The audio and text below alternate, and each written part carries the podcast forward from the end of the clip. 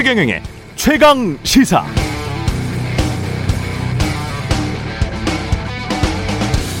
국민의힘 경기도지사 김은혜 후보가 KT에 채용 청탁을 했었다. 어제 민중의 소리 단독 보도였는데요.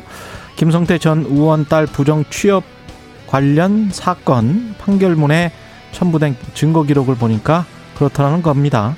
민중의 소리가 공개한 서울 고등법원 판결문 증거 기록에 보면 김은혜 당시 KT 전무는 82년생 남자 김모 씨를 추천했다고 되어 있고 82년생 김모 씨는 인성적, 인적성 검사는 합격, 1차 면접은 불합격했는데 합격으로 바뀐 것으로 표시되어 있습니다. 김은혜 후보는 청탁 의혹을 부인하면서 보도가 나온 뒤 확인해 보니까 82년생 남자 김모 씨는 KT에 최종 합격하지 않았고 자신은 어떤 식으로든 부정 채용에 관여한 적이 없다고 말했습니다. 그런데 어젯밤에 KBS 보도가 나왔죠. 또 KBS가 확인해 보니까 김은혜 후보는 당시 이 문제로 검찰에 참고인 조사를 받았고 그때는 지인 추천을 인정한 것으로 검찰 조서에 나와 있다고 합니다. 네, 안녕하십니까. 5월 20일 세상에 이익이 되는 방송 최경령의 최강시사 출발합니다. 저는 KBS 최경령 기자고요. 예, 최경령의 최강시사 유튜브에 검색하시면 실시간 방송 보실 수 있습니다. 문자 참여는 짧은 문자 50원, 긴 문자 100원이 드는 샵 9730 유튜브 무료 콩 어플 이용 부탁드리고 오늘 국민의힘 오세훈 서울시장 후보 만나봅니다. 현 시장이죠. 국회의원 도전 나선 더불어민주당 이상민 의원도 만납니다.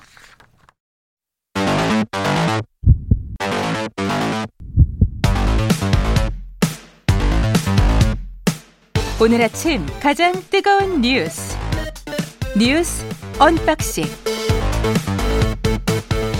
네 뉴스 unboxing 시작하겠습니다. 민동기 기자 김민아 평론가 나와 있습니다. 안녕하십니까? 안녕하십니까? 예, 이 김은혜 후보 관련해서는 나중에 예, 이야기를 좀 더 나눠보도록 하고요. 한미 정상회담 관련해서부터 어, 소식부터 전해드리겠습니다. 바이든 미국 대통령이 오늘 2박 3일 일정으로 방한합니다. 음. 일단 오늘은 그 경기 평택 삼성전자 반도체 공장을 방문을 할 예정인데요. 윤석열 대통령이 뭐 동행할 수도 있다 이런 지금 보도도 조금 나오고 있는 것 같습니다. 어, 예. 일단 이번 정상회담에서는 한미 동맹의 이른바 업그레이드 문제가 핵심 의제가 될 것으로 보이는데요.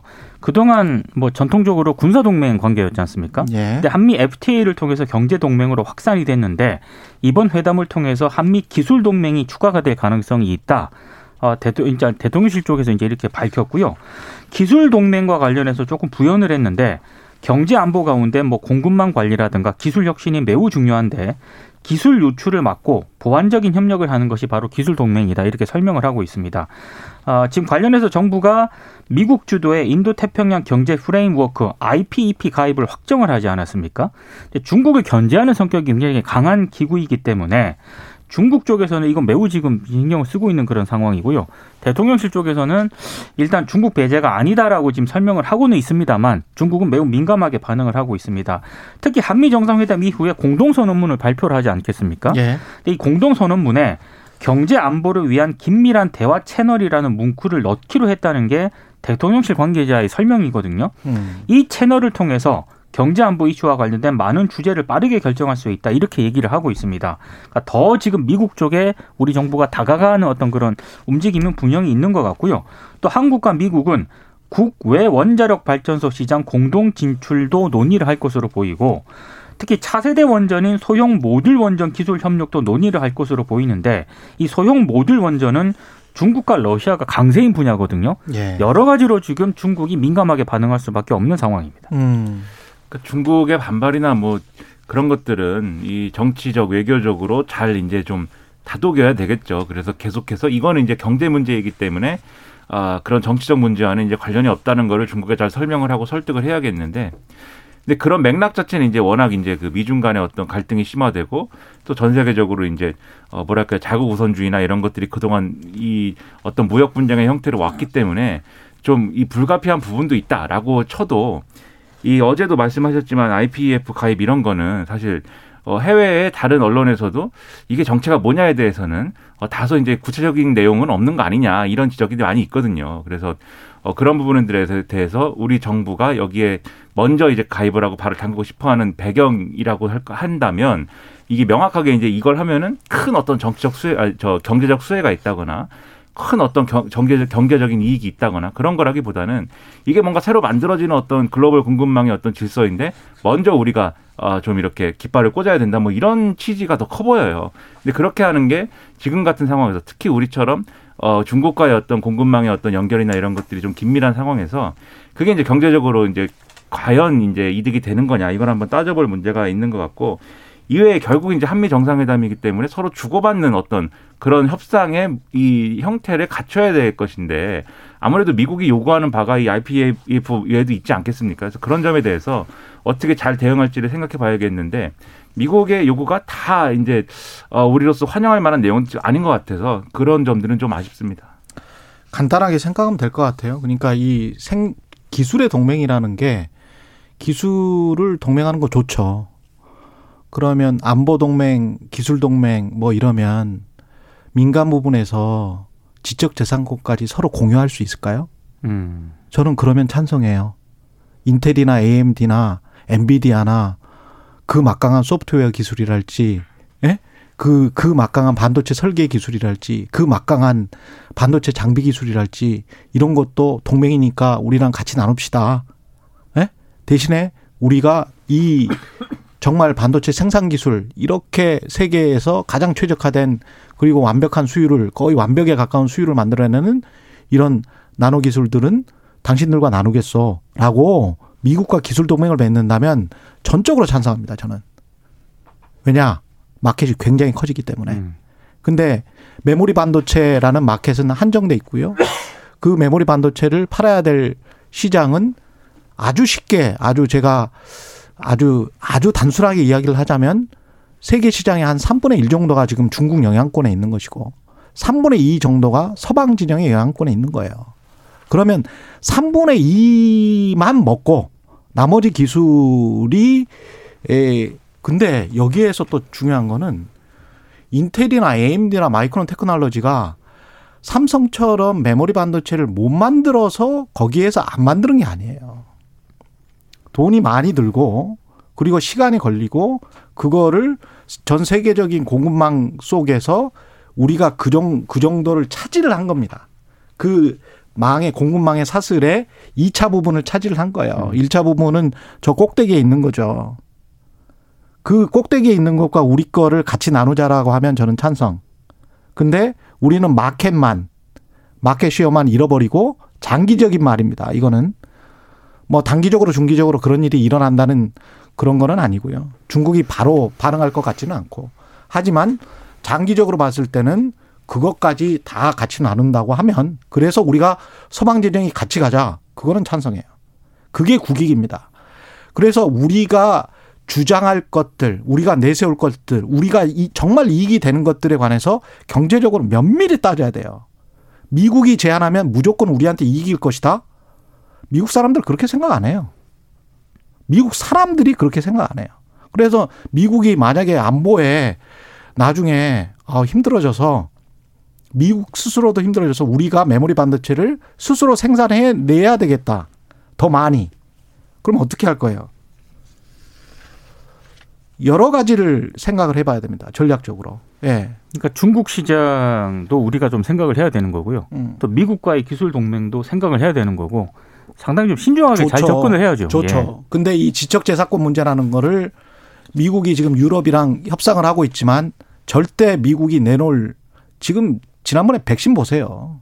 WHO가 그렇게 공고를 했는데도 안 내놓잖아요.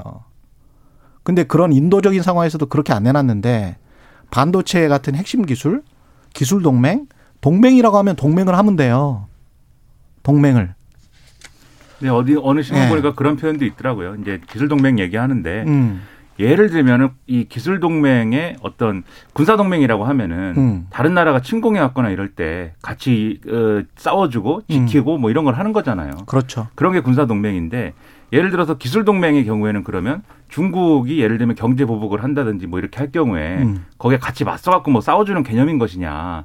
그렇지 않을 거 아니냐. 그렇죠. 아니 그 음. 마켓 시장의 수요는 한정돼 있는데 그렇죠. 미국 시장의 수요는 한정돼 있는 것이고 그걸 미국이 도와주고 싶어도 그건 못 도와주는 거거든요. 그렇죠. 그리고 예를 들어서 뭐 예. 과거에 이제 사드 배치나 이런 걸 통해서 중국이 이제 거기에 대해서 보복을 했을 때 네.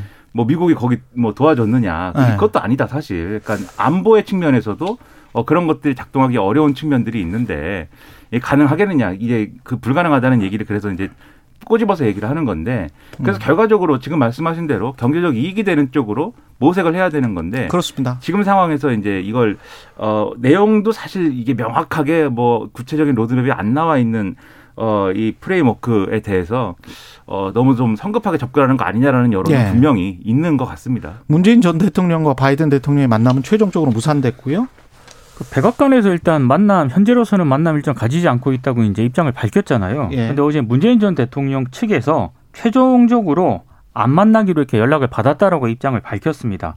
근데 일단 문재인 전 대통령 측의 그 설명을 들어보면은 어, 물밑 조율은 계속 있었, 있던 것 같습니다. 예. 어, 근데 이제 최종적으로 이제 통보를 어제 받았다라는 거고요. 아무래도 뭐 지금 문재인 전 대통령이 미국과 북한 사이에 가교 노릇을 할 수 있을 것이다라는 좀 기대감이 있지 않았습니까? 음. 근데 지금 북한 상황을 보면은 뭐 ICBM을 쏘니 많이 이런 상황에서 예. 굳이 문재인 전 대통령을 만나는 게 좀 부담스러울 수도 있을, 있었을 것 같고요. 음. 또 하나는 지금 윤석열 정부가 굉장히 예, 두 사람 간의 만남에 대해서 좀 부정적인 인식이 있었던 것 아니냐. 네. 그래서 여러 가지를 고려해서 좀 어, 이번 법 만남이 좀 불발이 된 것 같다. 이게 대략적인 언론들의 분석입니다. 북한 상황과 조건에 대해서는 뭐 어제도 말씀드렸고 이제 윤석열 정부 입장에서 보면 그 지적도 사실 처음부터 좀 나오긴 했는데 어 미, 미국 대통령이 와가지고 전직 대통령을 만나는 것은 현직 대통령의 입장에서 보면 그게 외교적인 결례일 수 있거든요. 사실 현직 대통령이 있는데 그러나 이제 특수한 조건이 있고 이유가 있으면 사실 만날 수 있는 거죠. 음. 그런데 이제 그 이제 좀 비교를 해봐야 되는 것이죠. 그 바이든 대통령이 문재인 대통령 만나가지고 얻을 수 있는 어떤 효과하고 그다음에 거기에 더불어서 결례가 되는 어떤 그런 부정적 효과하고 뭐가 더 클 것이냐. 근데 지금 말씀하신 대로 너무 이게 좀 어, 관심이 커지다 보니까 그리고 어, 일부 이제 이 야당 인사들이 이것을 굉장히 적극적으로 얘기를 하다 보니까 관심사가 엄청나게 이제 뜨거운 관심사가 돼버렸잖아요. 그러면 이제 좀 정치적 부담이 커지는 건 또 커지는 거기 때문에 음. 그러한 점도 바이든 대통령이 고려했을 거다라는 해석 많이 나옵니다. 예. 그리고 검찰이 백운규 전 장관 강제 수사를 개시를 했습니다. 이게 어떤 사건이었는지부터. 일단 그 국민의힘 전신이죠. 예. 자유한국당이 2019년 산업부 산하 공공기관 네 곳하고요. 한국전력 자회사 네 곳의 사장들이 당시 산업부 장차관의 압박으로 사표를 냈다면서 이른바 그 블랙리스트 의혹을 제기를 했거든요. 그래서 그러면서 백운규 전 장관하고 이인호 전 차관 등을 직권남용 혐의로 검찰에 고발을 한 그런 사건입니다. 예. 근데 관련해서 어, 한동훈 법무부 장관이 검찰 고위직 인사를 단행한 지 하루 만에 백운규 전 장관을 상대로 한 강제 수사를 이제 검찰이 개시를 했는데요. 어, 뭐 지금 백운규 장관의 자택 압수수색했고 한양대 사무실도 압수수색했고요. 산업부 산하기관 여섯 곳도 압수수색을 했습니다. 음. 특히 이번 압수수색 대상에 포함된 산하기관들은 그 전에 인사개입 의혹이 제기된 산하기관들과는 다른 것들이거든요. 예. 그래서 검찰 수사 대상이 좀 확대가 되는 것 아니냐라는 그런 해석이 나오고 있고요. 특히 어, 법무부가 검찰 고위직 인사를 전격 단행한 지 하루 만에 이렇게 대대적인 압수수색에 나섰기 때문에 윤석열 정부가 문재인 정권을 겨냥한 수사를 본 궤도에 올리는 것 아니냐라는 그런 해석을 언론들이 하고 있습니다. 음. 일단 이 수사는 지난번에 이제 대선 끝나고부터 하던 거여서 어 이제 어 어제 그제 인사로 뭐 새롭게 이제 뭐 수사가 시작됐다라고는 볼 수는 없는데 다만 이제 앞으로 이 여러 가지 건들이 있을 거예요. 왜냐하면 예. 그 당시에 지금의 국민의힘 그러니까 자유한국당이 고, 고발한 사안이 이 산업부 블랙리스트만 있는 게 아니거든요. 여러 개를 그렇죠. 이제 고발을 했습니다. 음. 그리고 그게 다 이제 어쨌든 고발 사건이기 때문에 검찰이 들고 있는 사건들인데 음. 그런 것들에 대해서 어, 검찰이 여러 이유로 지금 뭐 정권이. 바뀌, 바뀌기도 했고 그다음에 뭐 또 앞으로 이제 검찰의 수사권이 뭐 저 축소되니까 음. 그 그 전에 빨리 해결하자 뭐 이런 분위기도 있는 것 같고 그래서 막 이렇게 속도를 낼 것 같은데 음. 그렇기 때문에 당연히 지금처럼 이제 검찰 인사가 편중됐다든지 뭐 이런 평가가 나오는 상황에서는 음. 이게 또 어떤 뭐 어 이 불공정한 수사라든지 뭐 보복 아니냐라든지 막 이런 얘기 나올 거거든요. 예.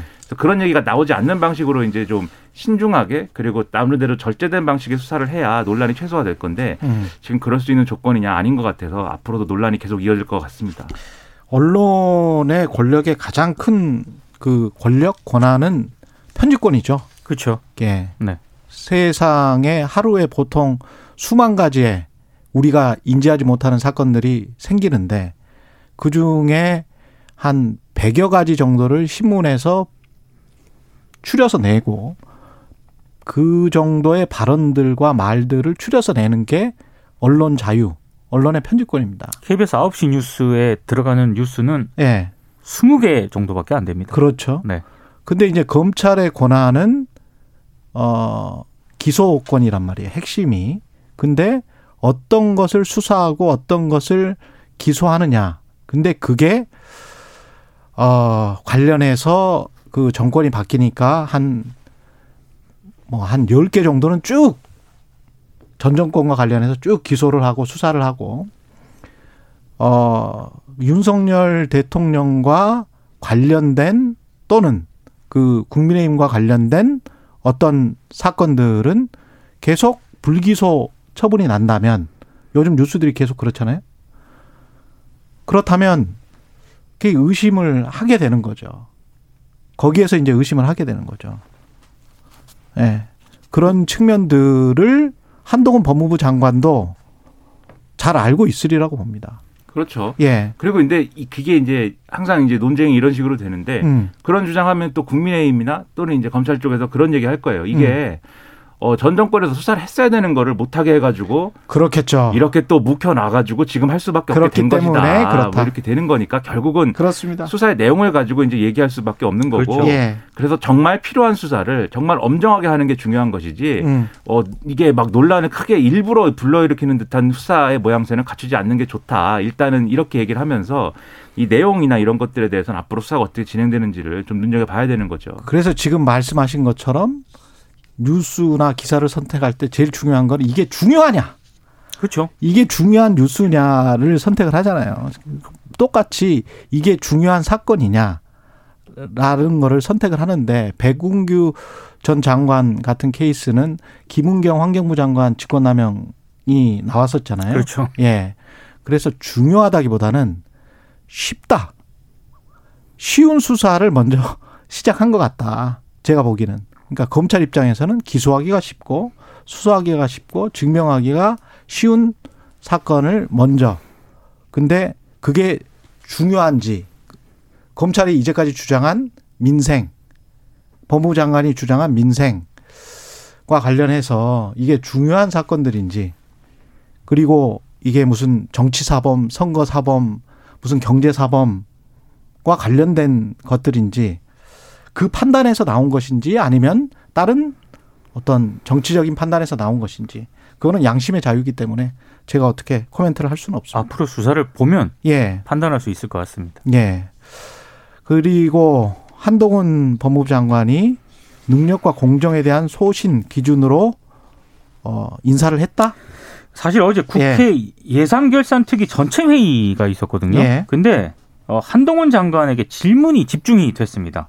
그래서 뭐 첫 검찰 고위직 인사에서 윤석열 사단이 전면 배치된 점을 민주당 의원들이 지적을 하니까 어, 큰 문제는 없었다. 능력과 공정에 대한 소신을 기준으로 인사를 했다. 이렇게 답변을 했고요.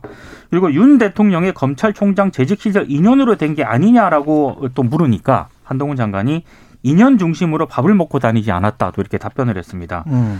그리고 그 검언유착 혐의로 수사를 받던 한동훈 장관이 검찰의 휴대전화 비밀번호를 풀어주지 않았던 점에 대해서도 민주당 의원들이 언급을 했거든요. 예. 여기에 대해서는 자신뿐만 아니라 과거 이재명 전 지사도 비슷하다.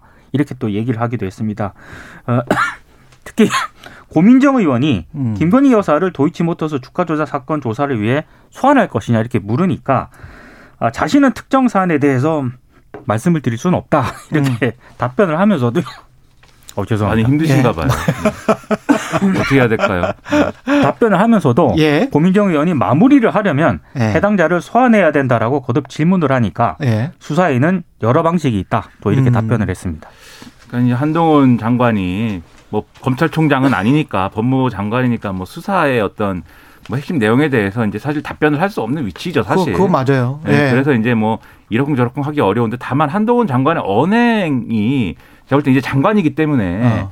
좀 지나치게 좀 이 야당을 자극하는 방식의 언행은 안 했으면 좋겠어요. 왜냐하면은 음. 불필요한 얘기거든요. 뭐 이재명 이 전 지사의 얘기를 굳이 한다든지 음. 그다음에 뭐 어 이 인사에 대해서 예를 들면 마음이 안는 뭐 검, 검사들은 다 이렇게 한직으로 보낸 거는 잘못된 거 아니냐라고 할때 예. 그게 이제 어떤 형평성과 공정에 맞춰서 한 거다라고 얘기를 하면서 나도 법무연수원에 근무했다. 그때 네. 성실히 근무했다. 이렇게 답을 한다든지 어. 그때는 뭐라고 그랬냐면 이 권력의 견제라든가 이런 거를 견디는 것도 검사의 임무이다라고 얘기를 했거든요. 그러니까 법무연수원 보낸 건 좌천성 인사 맞지 않습니까? 그렇죠. 그러니까 그 왜 좌천성 인사를 했는지 그 정당성을 그냥 설명하면 되는데 음. 뭐 나한테도 그러지 않았느냐라는 식이잖아요. 음. 그리고 뭐 이 왜 정치 검사가 출세하느냐는 어떤 통념이 있다고 생각하느냐라는 질문에 대해서 음. 뭐 지난 3년이 제일 심했다고 생각한다. 뭐 이렇게 답을 했는데 음. 지난 3년이 제일 심했느냐는 따져볼 문제고 다만 이제 지난 3년 이 상당히 음. 혼란스러웠던 건 맞죠.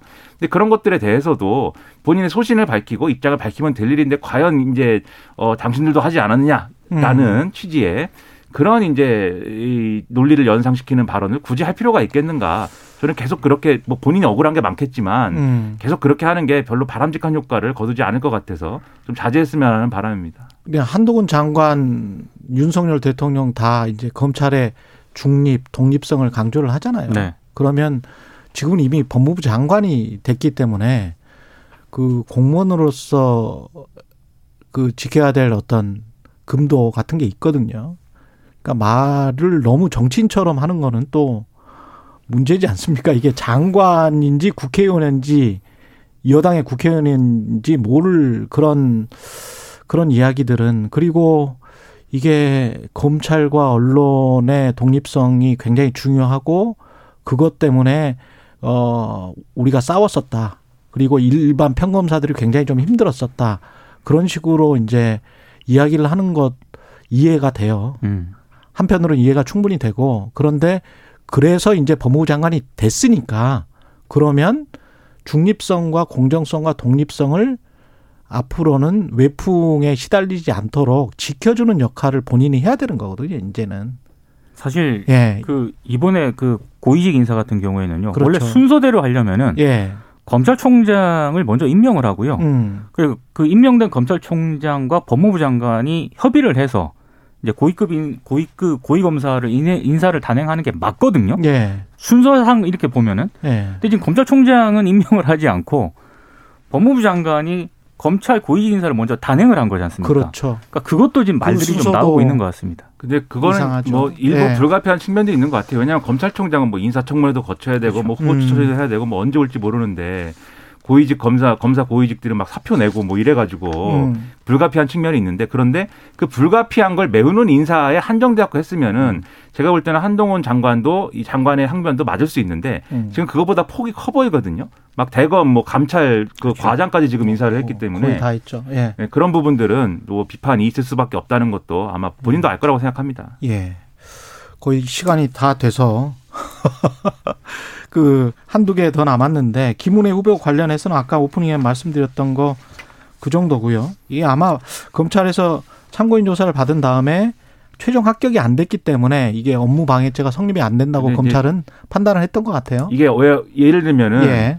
이게 일반적으로는 사건이 뭐 이런 방식입니다. 예를 들면 음. 김은혜 후보 정치권 인사였잖아요. 어쨌든 음. 가가지고 이제 뭐 임원 같은 걸 맡고 만약에 여기서 다른 정치인들이나 이런 사람들이 청탁을 한 거를 음. 본인이 받아가지고 이제 관철시키는 역할이었으면은 그건 이제 예를 들면 다른 거 뭐 뇌물이라든지 음. 이런 걸로 이제 혐의를 걸 수 있었을 텐데 지금 그게 아니거든요. 음. 본인의 뭐 저기 뭐 시댁 시댁의 뭐 지인 뭐 이런 거잖아요 지금. 그렇죠. 그러다 보니까 이게 그래서 업무 방해냐 아니냐 뭐 이렇게 된 건데 그러다 보니까 이제 혐의 자체가 좀 보통의 다른 이제 의심되는 혐의보다는 좀이 축소되는 혐의로 적용이 된 것 같아요. 그렇죠. 예. 그러면 이거는 이제 법적으로는 제가 볼 때는 뭐 이렇게 그렇다고 할수 있어요. 그렇죠. 예. 실제 이게 작동이 안 됐으면은 예. 이런 결론도 가능한데 예. 하지만 선거에서 유권자들이 판단하는 기준은 또 될 수도 있겠죠. 근데 팩트는 분명히 있습니다. 그 지인은 1차 면접에서 불합격됐다가 음. 다시 합격으로 바뀐 정황이 김성태 전 의원 28년문에 나오는 나온다는 거고요. 그렇죠. 다만 2차 면접을 통과하지 못했다. 예. 요건 분명하게 팩트인 것 같습니다. 그리고 이런 보도들이 나온 다음에 입장문 통해서 관훈클럽 토론회에서도 어떤 식으로든 부정체육에 관여한 적이 없다 이렇게 말을 했지 않습니까? 근데 검찰 조서 당시 검찰 조서에는 뭐 지인 추천을 인정을 했거든요. 그거는 이게 텍스트로 돼 있는 거라서 문서로 돼 있는 거라서 이거는 윤리적 정치적으로 거짓말을 어 입장문에 넣은 거 아니냐 이런 또 다른 논쟁으로 갈 수도 있을 것 같네요. 여기까지 하겠습니다. 뉴스 unboxing 민동기 기자 김민아 평론가였습니다. 고맙습니다. 고맙습니다. 고맙습니다. KBS 일라디오 최경영의 최강시사 듣고 계신 지금 시각 7시 45분입니다. 오늘 하루 이슈의 중심. 당신의 아침을 책임지는 직격 인터뷰. 여러분은 지금 KBS 일라디오 최경영의 최강 시사와 함께하고 계십니다.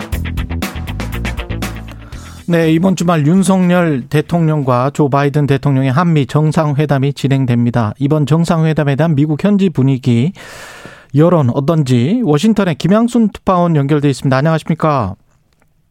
네, 안녕하세요. 예, 오랜만입니다. 예, 네, 오랜만에 뵙습니다. 한미 정상회담 지금 뭐 미국 현지 보도들이 좀 많습니까? 어때 어떻습니까? 네, 이제 트럼프 전 대통령 당시에는 워낙 북한과 미국 간에 긴박한 상황들이 많았기 때문에 음, 이제 백악관 브리핑룸에서 북한 그리고 한국 관련 질문이 많았었는데 사실 이제 바이든 시대에 와서는 크게 한국 관련 질문이 없었거든요. 예, 근데 이번에 이제 어 바이든 대통령 방한 앞두고 제가 어제 백악관 브리핑에 들어갔었는데 어 역대급으로 한국 관련 질문들이 많았습니다. 그 이유는 대부분 이제 순방 기간 전후 아니면은 기간 중에 북한이 핵실험 혹은 이제 탄도미사일 발사를 할 수 있다라는 그런 우려 때문이 하나였고요. 예, 다른 하나는 이제 바이든 대통령이 어, 취임식 이후에 처음으로 인도 태평양 지역, 즉 아시아 지역을 찾는 거예요. 그래서 아시아 지역을 찾는 의미, 중국에 대한 견제는 어떻게 할 것인지, 그다음에 한국과 일본과 동맹을 어떻게 좀 더 심화시킬 수 있을지 음. 이런 부분에 대한 관심들이 많았습니다. 이게 핵심 의제가 한국과 일본과의 동맹을 심화시킨다. 근데 여기에서 이제 우리가 빼놓을 수 없는 게 중국이잖아요. 근데 이 중국에 대한 반중 정서 미국 내에서 상당히 큰 것으로 알고 있는데 어떻게 보세요? 이게 사실 이제 트럼프 전 대통령 때부터 불을 지폈다라고 볼 수 있는데 네. 중국의 경제력이 워낙에 급속도로 성장을 하고 이제 일자리나 아니면은 이제 생산물 같은 것들이 중국으로 빠른 속도로 음. 이전되다 보니까 미국에서는 제조업 그리고 이제 일자리 같은 것들이 중국 때문에 사라지고 있다라는 위기감이 상당히 높아졌습니다. 그렇죠. 그래서 여기에 대해서 이제 트럼프가 중국과 어떻게 보면 미중 간의 갈등, 경제적인 갈등 양상을 크게 부각을 시켰던 점이 있고요. 여기에서 예. 파생됐던 것이 이제 화웨이의 5G 사태 같은 음. 게 있을 거예요. 근데 이후에 이 정서가 사실 굉장히 국민적인 여론이고 음. 깊은 반중 정서로 남아있기 때문에 바이든 대통령도 이 측면을 계속해서 공략을 하고 있습니다. 트럼프 그렇죠. 대통령보다 말이 세지 않을 뿐이지 사실상 중국을 고립시키고 중국의 경제적인 영향력을 세계에서 좀 더 약화시키는 것이 필요하다. 특히 이제 반도체 같은 공급망 부분에 있어서 음. 핵심적인 물품들은 동맹들 간에 즉 첨단 기술을 중국에게 주지 말아라. 우리가 먼저 그렇지. 이거를 사용하고 우리끼리의 공급망을 확보해야 된다라는 거에 좀 더 방점을 두고 있습니다. 그러면 이번에 IPEF 같은 경우도 그런 측면이 좀 있나요? 사실 이제 인도 태평양 경제 프레임워크잖아요. 이름이 굉장히 어려운데 예. 이 제이크 설리반 이제 미국의 국가안보 백악관 국가안보 보좌관이 이 IPEF에 대해서 브리핑을 했는데 지금 21세기는 새로운 경제적인 도전들이 굉장히 많다. 음. 이 경제적인 도전은 이제 중국을 지칭을 하는 거겠죠. 그렇죠. 이 경제적인 도전에 대비해서 우리가 새로운 형식의 어떤 협정을 맺어야 된다. 네, 이 부분에 좀 주목해야 될 필요가 있습니다. 맞아요. 이 IPF는 예. 중국이 만들었던 RCEP 같은 아니면은 이제 CPTPP 같은 CPTPP 같은 어떤 관세를 없애주고 자유롭게 우리가 우리끼리 서로 다자간 무역을 하자라는 그런 무역 협정 기존에 우리가 20세기에 봐왔던 그런 무역 협정과는 좀 달라요. 음. 그러니까 관세나 어떤 혜택을 주지 않고 대신에 우리 동맹들 간에 새롭게 한번 정렬을 하고 이거를 의제별로 참여할 수 있게 하겠다라고 하는 어떤 행정적인 협정의 새로운 형태입니다. 그렇죠. 그러다 보니까 이제 아세안 국가들, 이제 중국의 영향을 많이 받고 있는 아세안 국가들은 중국의 눈치를 이제 보면서도 아 이거는 의제별로 참여할 수 있다는데 그러면은 뭐 예컨대 디지털만 해볼까라고 음. 그 조금 더 쉽게 숟가락을 올릴 수 있게 하는 그런 참여형 구조로 지금 설계를 하고 있습니다. 이게 세계 경제 체제가 크게 요동치는 그 초입 같은 그런 불길한 기분이 드는데 미국 입장에서는 지금 유권자들이 특히 인플레이션 잡아라라고 굉장히 요구를 강하게 하잖아요. 그리고 그런 상황에서 인플레이션이 너무 크고 그러니까 이제 국정 지지율은 연일 최저치고 그러면 이제 바이든이 할 수 있는 게 뭡니까? 아 정말 답이 없습니다. 예. 인플레이션 우리가 물가 상승률 예. 전 세계적인 이슈인데 제가 최강 시사 한 두 달 전에 예. 전환 했을 때도 정말 가스값, 기름값이 너무 올라서 예. 예, 아, 정말 너무 힘들다. 예, 미국 오면은 다들 소고기 마음껏 먹을 거라고 했는데 마트에 가면 소고기는 사지도 못한다. 예. 이 미국산 소고기 어떻게 된 거냐 막 이런 예. 말씀을 드렸던 기억이 나는데 예. 네, 소고기는커녕 요즘에는 돼지고기도 먹기가 힘드네요. 그러니까 근데 이런 정말. 상황에서 값싼 이제 중국산 제품을 WTO 2001년 이후에 이렇게 싹 수입을 했다가 지금 중국과 점점 멀어지는 공급망이 분리되는 그런 상황으로 이제 미국이 갈 수밖에 없단 말이죠. 유권자들의 요구 때문에. 그래서 인플레이션은 계속 심화될 텐데. 그러면서 바이든 대통령은 또 예, 중간 선거를 이겨야 되잖아요, 지금. 그래서 굉장히 고민이 깊어 보입니다. 그쵸. 대중 예. 경제를 안할 수도 없고 예. 그래서 지금 미국 정부 내에서도 이 상무부와 USTR 그러니까 무역 대표부 간의 입장이 좀 갈리고 있어요. 그- 상무부에서는 조심스럽게 음. 이제 대중국 고유 관세 조금씩 내려야 되지 않겠냐. 음. 우리 계속 이렇게 물가 상승률 가다가는 다 죽는다라는 메시지를 내고 있는데 반면에 이제 무역 예. 대표부께서는 무슨 소리냐 지금 제재 굉장히 잘 작동하고 있다. 예. 이렇게 해야지 우리가 당장은 좀 힘들어도 공급망에 회복할 수 있다. 또 이렇게 주장을 하고 있어서 예. 좀 어느 쪽의 의견을 따를지 바이든 대통령도 갈팡질팡하는 모습이 보이고요. 당장 중간 선거까지 인플레이션을 잡는 거는 불가능한 미션이다라고 생각해서인지 오히려 좀 정치적인 아. 이슈 이제 최근 얼마 전에 쉬운 걸로 네, 가는구나. 미국 대법원에서 예. Roe and Wade 네 뭐 이런 낙태 관련 판결이 유출됐었잖아요. 예. 그런 정치적인 메시지로 선거에서 좀 승부를 보겠다라는 쪽으로 좀 기울고 있습니다. 그 바이든 대통령 그러면은 힘들 힘들지 않아요? 11월에 선거에서 그렇게 되면 트럼프가 다시 부상을 하게 될 거고 그러면 판도가 확 바뀔 수도 있겠네요. 이게 우리나라에는 굉장히 민감한 이슈인데요. 사실 예. 얼마 전에 또 마크 에스퍼 전 국방장관의 회고록이 출간되면 된 걸 보시면은 예. 그래서 트럼프 전 대통령이 주한미군에 대해서 엄청난 불만을 계속해서 제기하면서 예. 주한미군을 없애버리겠다. 내가 이기에 집권하면 첫 번째 과제다. 이런 얘기를 막 했다고 하거든요. 지금 상황이 중간 선거에서 바이든 즉 민주당이 참패를 하게 되면은 음. 그 다음은 바로 대선으로 넘어가니까 대선 국면에서는 공화당이 승기를 잡을 것이고 공화당에서는 현재 여러 후보들이 이제 뭐 대선 출마하겠다고 얘기는 하고 있지만 트럼프를 능가하는 후보는 현재로서는 없습니다. 우리로서는 음. 굉장히 지금 민감하게 들여다봐야 되는 그런 부분입니다. 마지막으로 미국은 왜 분유도 그렇게 못 만들어내서 그 난리가 났습니까? 뭘 못 만들어요? 분유, 분유, 아, 분유. 분유요? 예. 아, 네. 아, 이 분유 때문에 정말 대란인데요. 예. 네, 네. 저도 이제 미국에서 아이를 키웠던 경험이 있어서 미국에서 뭐 시밀라, 앞타밀 우리나라 엄마들도 많이 예. 키워서 먹였거든요. 예. 미국 분유 좋다고. 예. 근데 이 분유 지금 이제 월마트 뭐 마트에 가면은 통통 비어 있는데 그 이유는 이제 기본적으로는 이 미, 미국 분유를 생산하는 업체들이 굉장히 독점이 심합니다. 네개 아. 업체가 거의 분유와 이유식 시장을 다 먹고 있거든요. 독과점. 88%를. 예. 근데 알겠습니다. 이 업체가 시간이 다 됐습니다. 네, 위생 점검을 다녔습니다. 김양순 워싱턴 특파원이었습니다. 고맙습니다. 네, 고맙습니다.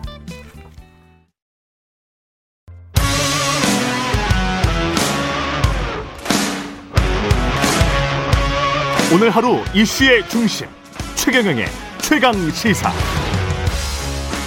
네, 6일 지방선거 릴레이 인터뷰. 오늘은 지방선거 최대 승부처인 서울시장 후보 만나보겠습니다. 현 시장이시죠? 국민의힘 오세훈 서울시장 후보 연결돼 있습니다. 안녕하십니까, 후보님? 네, 안녕하세요. 예. 반갑습니다.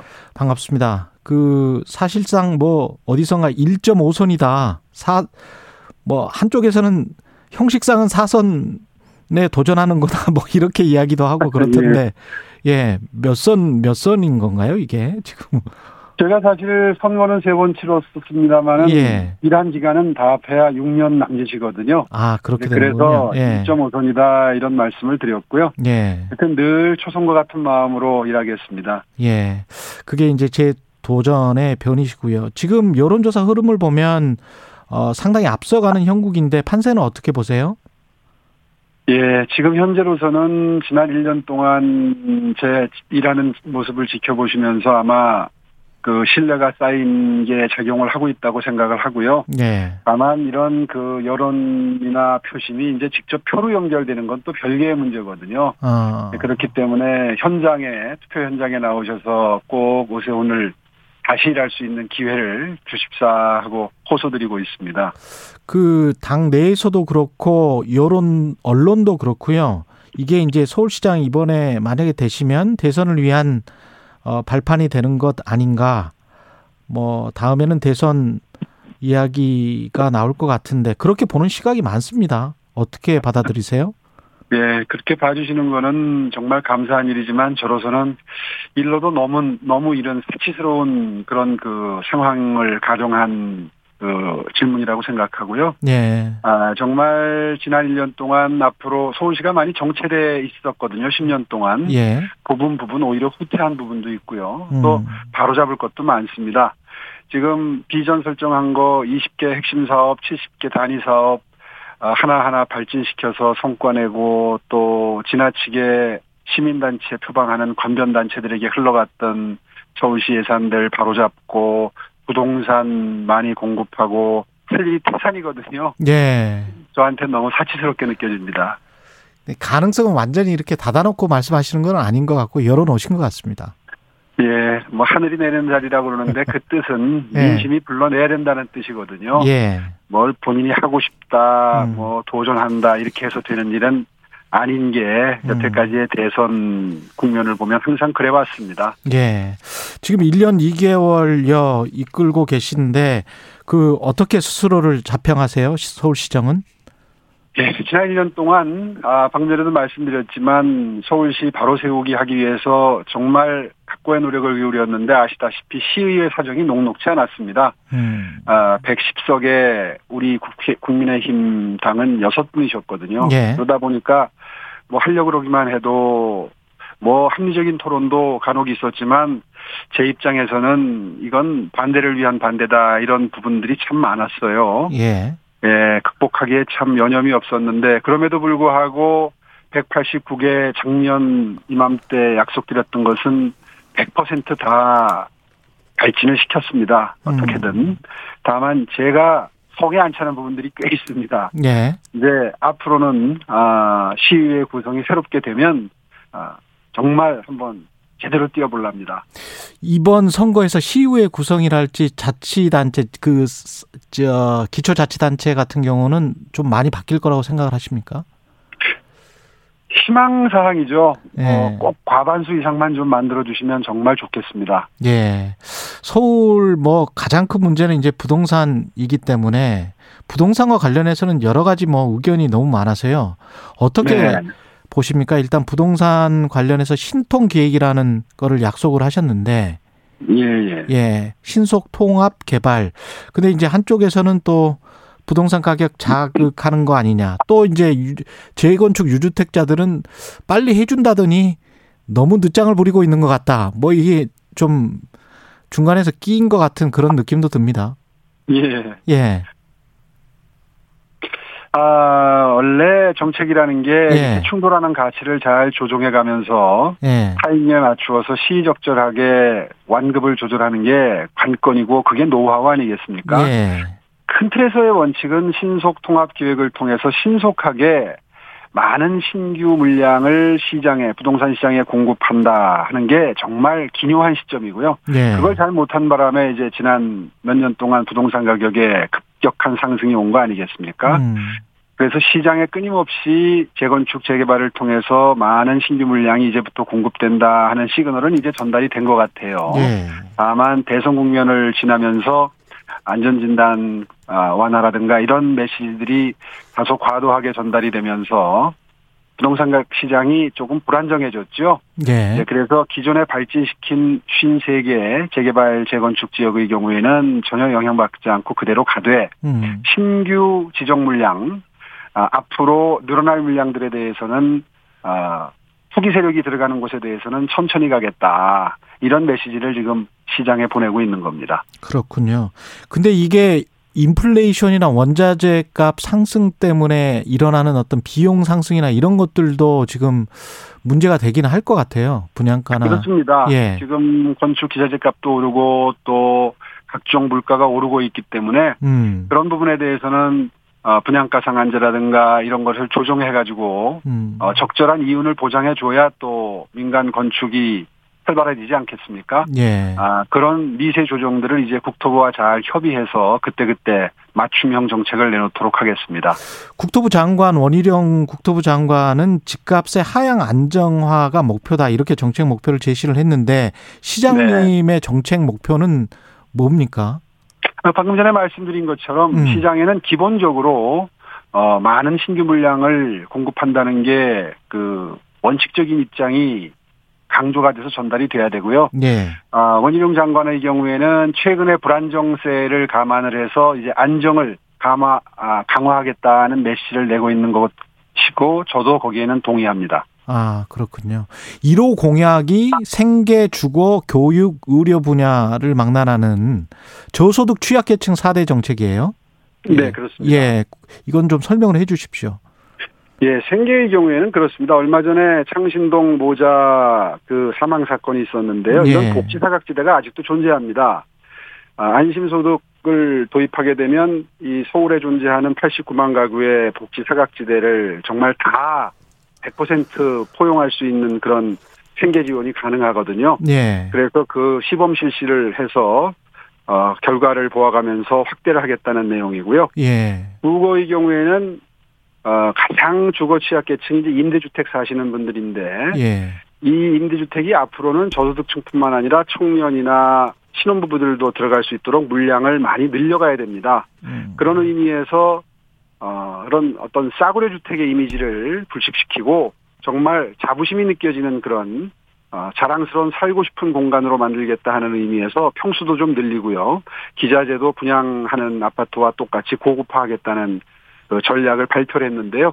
이미 시동이 걸려서 하계 5단지 같은 경우에는 설계안도 나왔습니다. 예. 아, 평수가 좀 작아서 그렇지, 어, 그 시설이나 이런 것은 타워 팰리스에 육박한다. 제가 이런 비유를 하는데, 어. 네, 그 정도 마음가짐으로 어, 고급화하겠다는 거고요. 어. 그리고 이제 저소득층들이 가장 그 가난의 대물림의 에, 현상을 가슴 아파하시는데요. 예. 이 연결고리에는 교육이 있습니다. 음. 그래서 강남의 소위 잘 나가는 일타 강사라고 그러죠. 쭉집게 강사 강의를 무료로 온라인으로 저소득층 자제들에게 들을 수 있도록 해주고 또 대학생이나 대학원생들 멘토로 붙여서 과거로 치면 일대일 과외시키는 거죠. 음. 이거를 작년에 시작하는데 민주당이 꽤 반대가 있었습니다. 아, 공교육을 무시한다 이런 명분 때문에 예. 어쨌든 다 설득을 해서 지금 시작을 해서 만 명 이상의 학생들이 혜택을 보고 있고요. 예. 아, 점차 늘려서 한 5만 명까지 늘려서 어, 가난 때문에 예, 교육이 예, 부실해서 대물림되는 가난은 막겠다는 걸 시작을 했습니다.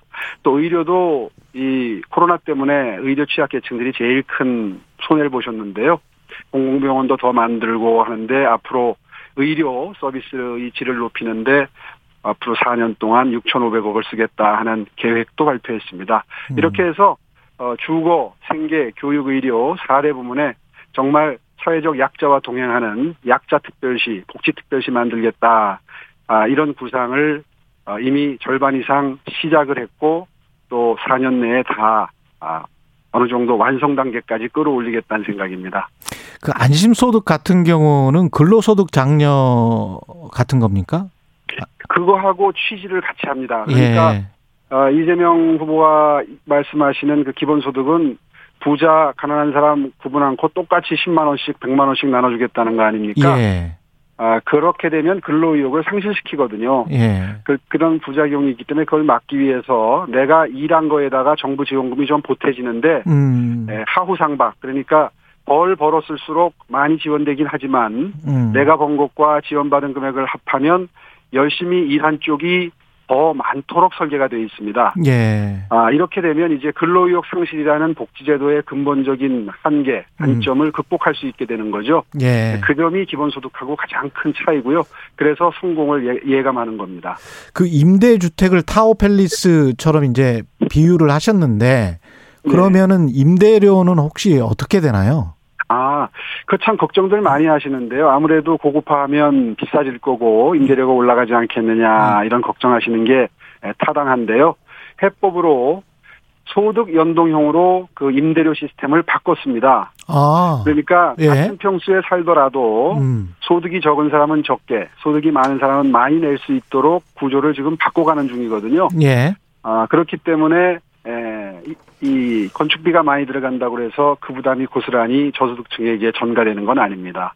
그러면은 임대주택에 들어가는 분들도 이제 중상층 이상으로 뭐 어떤 소득 제한이나 이런 게 좀 높아지나요? 아, 그렇습니다. 지금은 아주 극빈층에만 제공되던 임대주택이 예. 앞으로는 어, 청년들이나 신혼부부들에게도 공급이 돼야 주거의 선순환이 이루어지거든요. 음. 그래서 그 대상이 확대되는 만큼 지금 말씀하신 대로 어, 소득과 연계해서 그 혜택을 보는 분들 범위가 넓어지고 달라집니다. 아, 그렇군요. 그리고 그 용산 미군 기지 관련해서 그 발암 물질 많다 무슨 그런 보도들이 계속 나왔지 않습니까? 근데 이제 그걸 네. 9월에 개방하겠다라고 국토부 장관이 언급을 했었는데 이게 네. 좀 시민들이 상당히 좀 찜찜해 하는 그런 상황이에요.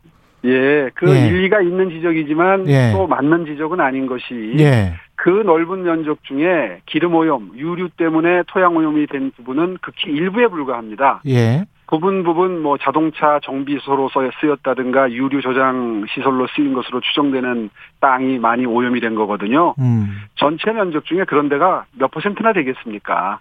음. 그래서 그 위치를 다 알기 때문에 예. 땅을 그 흙을 퍼올려서 태운다든가 아니면은 화학 처리를 한다든가 바이오 처리를 해서 바로잡는 방법이 있거든요. 예. 그것은 정확히 그 위치를 파악만 하면은 얼마든지 예, 위험성 없이 공원화하는 게 가능하고요. 예. 어, 결국 의지와 비용의 문제겠죠. 어. 그런데 대통령 집무실이 옮겨갔는데 거기에 쓰는 비용 아끼고 천천히 하게 되겠습니까? 그러니까 그런 걱정은 좀 침소봉대된 걱정이라고 저는 생각합니다. 그러면 그 시기도 9월 정도에는 개방을 할 수 있다 공원으로. 그 대통령 집무실 있는 부근의 그 땅은요, 예. 어, 그 근처에는 기름 오염된 것이 없다고 지금 판단이 되고 있고요. 아. 좀더 정밀하게 조사를 해서 예. 혹시라도 그런 것이 발견이 되면 음. 공원으로 개방하기 전에 그, 그 오염된 거 정화 작업부터 먼저 하는데요. 예. 그거 이렇게 어렵지 않습니다. 음. 이번 선거의 성격, 구도, 뭐, 그 다음에 이제 이재명 후보, 대선 후보까지 나왔기 때문에 어떤 대선의 재판 같은 그런 느낌도 들고요. 어떻게 보세요? 예, 이번 선거가 아직 대선은 끝나지 않았다, 뭐 연장전이다, 음. 이런 이야기가 나오면서 대선 불복이다, 이런 느낌을 갖는 분들도 계시고 한 것 같은데요. 저는 지켜보고 있습니다. 이재명 후보의 이런 조기 등장이 과연 아, 민주당의 양약이 될지 도약이 될지는 아마 유권자분들의 판단에 달려 있는 문제라고 보고요. 예. 어, 지금 예의주시하고 어, 신중하게 선거운동에 임해야 될 때라고 생각합니다. 오늘 첫 TV 토론 있는데 뭘 강조하실 건지 마지막으로 말씀해 주십시오. 예. 예, 에, 오늘 방송국들이 모여서 어, 하는 그 토론이 2시 정도부터 시작이 되는데요. 음. 아, 그동안에 1년 동안 정말 심혈을 기울여서 준비해온 준비된 시장 후보. 저는 이제 스스로 서울 전문가다 이렇게 이름을 붙여봤는데요. 예. 그 서울 전문가대 에, 부산을 갈까 서울을 올까 망설였다는 인터뷰를 송영길 후보께서 하시는 거를 얼마 전에 몇 번 봤습니다. 아, 그랬군요. 아, 그런 망설임이 최근까지 이어졌던 후보가 아무래도 공약을 급조했을 텐데 어. 그 급조된 공약들이 대부분 굉장히 선심성입니다. 음. 이제 이런 비전과 아, 지난 1년 동안 심사숙고해서 만든 음. 비전이 어떻게 차이가 나는지 이런 거를 유권자분들이 비교할 수 있는 좋은 기회가 알겠습니다. 됐으면 좋겠습니다. 오세훈 국민의힘 서울시장 후보였습니다. 공정, 공익, 그리고 균형. 한 발짝 더 들어간다. 세상에 이익이 되는 방송. 최경영의 최강 시사. 네, 한덕수 국무총리 후보자 국회 임명 동의안 본회의 표결 오늘 오후 열리는데요. 민주당이 어떤 선택을 할지 관심이 쏠리고 있습니다. 더불어민주당 이상민 의원 연결해서 주요 현안에 대한 입장 들어보겠습니다. 안녕하십니까? 네, 안녕하세요. 예. 먼저 저 한동훈 법무부 장관 임명 강행했는데 아직까지도 파장이 계속되고 있습니다. 어떻게 보십니까, 의원님은? 네, 저는 뭐 한동훈 그 장관의 인물에 대해서는 차치하고요. 예. 그 윤석열 대통령의 그런 그 동전 앞뒷면 뒷면 그 뒤집는 그런 정치적 행태가 매우 그 이 사태를 더 키웠다라고 음. 생각됩니다. 어, 국회에서 시정연설을 하면서 협치를 강조했고 또 본인이 의회주의를 신봉한다고 했고 국정의 주요 사안은 국회와 그 의논을 하겠다라고 다짐을 했고 그런 여야 협치의 낙관적 기대를 불러일으켰는데 하루 만에 야당의 반발이 뻔히 불보듯하고 갈등이 증폭될 그 한동훈 법무장관을 강행을 했단 말이에요. 그렇게 되면 이와 같은 한독수 총리 인준안이 제대로 진행이 되겠습니까? 저는 참 안타깝고 그 윤석열 대통령의 정치적 그러한 부분이 그 진위가 도대체 뭔지 아니면 모르고 한 건지 참으로 그 답답합니다. 그 한동훈 장관은 어제 국회 애결위 전체 회의에서 이렇게 주장을 했단 말이죠. 지난 3년이 검찰 정치화가 가장 심했다고 생각한다. 그런 과오를 범하지 않기 위해서 최선을 다할 생각이다. 이거는 이제 문재인 정부를 비판한 건데 어떻게 보십니까? 예, 그 비- 비판에 대해서는 음. 일부분 그 빌미를 제공한 점이 있다고 저도 인정하는 부분이 있습니다. 예. 그것이 뭐 가장 심했는지 어땠는지는 사람마다 주관적 평가가 있을 것이고요. 예. 뭐 한동훈 법무장관의 경우는 본인의 자신의 그런 것들이 어, 관련되어 있기 때문에 음. 더 그러한 부분에 감정적 부분이 개입돼 있다고 저는 이해는 합니다. 그러나 그렇다고 해서 과거 정부가 어떤 과오나 잘못된 부분이 있다고 그러면 새로운 정부는 개선돼야 되지 않겠습니까? 그보다 나아져야 되고. 그런데 그거를 오히려 되풀이하고 답습하고 적개심을 갖고 있다면 국정을 그런 식으로 공과사를 어, 이렇게 개, 분, 부분을 못- 구분을 못하고 그 감- 자신의 감정을 개입시켜서 할 경우에는 그 피해는 고스란히 국민이 보지 않겠습니까? 자중이 필요하다고 생각됩니다.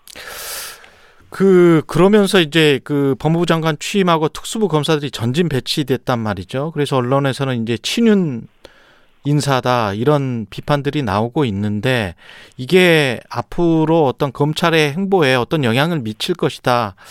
오히려 검찰이 또 어, 반대로 정치적으로 되는 게 아닌가 그런 우려도 있습니다. 예, 당연히 그런 우려가 오히려 현실화되는 거 아닌가라는 걸 강하게 그 많은 분들의 그 걱정을 끼치고 있는 겁니다.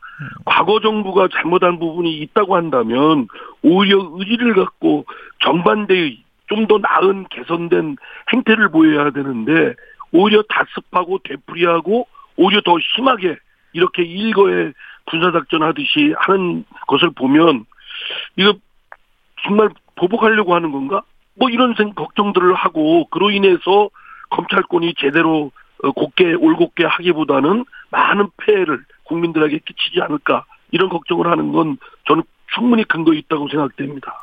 그리고 어제 이제 강제 수사를 지시를 했는데 개시를 했는데 백운규 초대 산업통상자원부 장관 이게 이제 자유한국당에서 네 개 기관장에게 강제로 사표를 받은 거 아니냐. 뭐 블랙리스트가 존재하는 거 아니냐. 그런 사건이었거든요.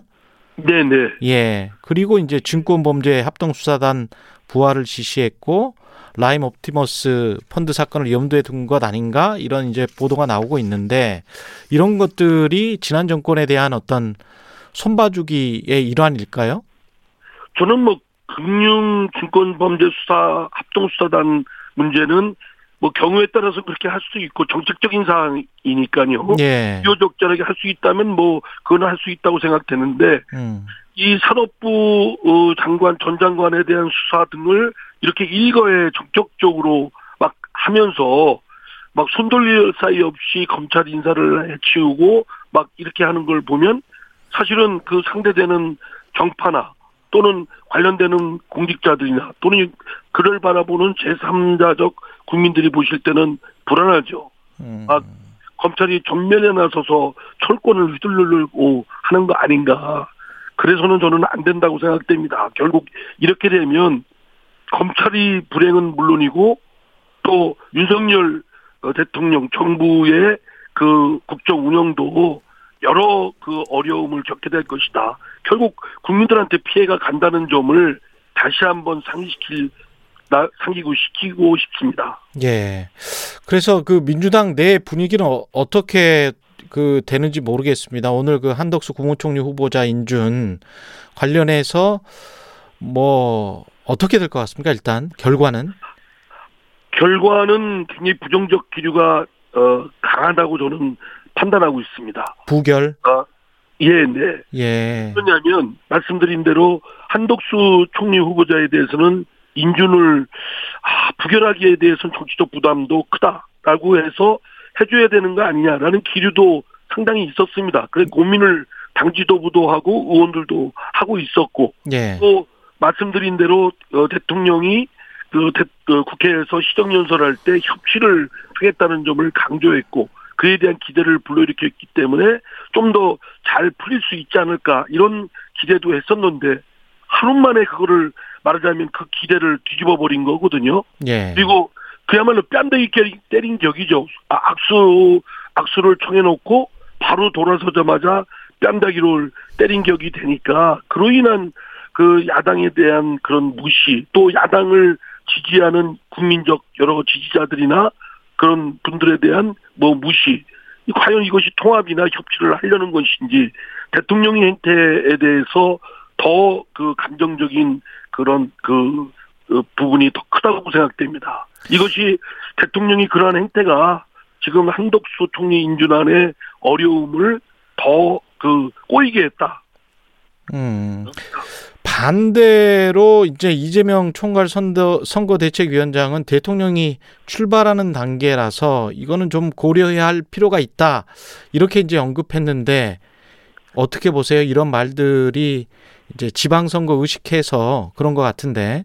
뭐 당내에서는 일부 그런 의견도 있고 그런 시각도 있고 예. 또그 대통령의 그, 그 한동훈 법무장관 임명 전에는 그렇게 해야 되지 않느냐라는 그런 의견도 상당히 형성돼 가고 있었습니다. 아. 뭐 말씀드린 대로 대통령의 한동훈 법무장관의 그런 그 임명 강행으로 인해서 음. 그 야당의 기대를 완전히 어 꺾어버리고 말하자면 그 어떤 배신적 그런 감정까지도 불러일으키니까요. 예. 그러니까 그것이 더 악화시켰다고 봐야 되겠죠. 예. 이재명 그뭐 총괄 선대위원장의 뭐 의견은 뭐그 어, 이재명 위원장의 그 의- 의견. 개인적 의견이라고 생각됩니다. 예.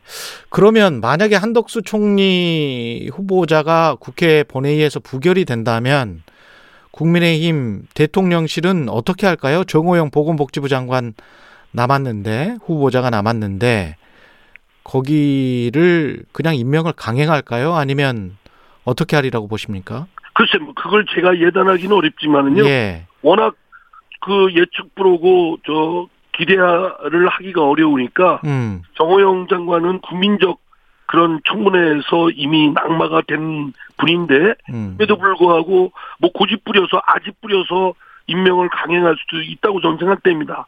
저는요 그 저희들이 총리 인준안을 불결시키면 어, 지방선거에 악영향이 있지 않느냐 예.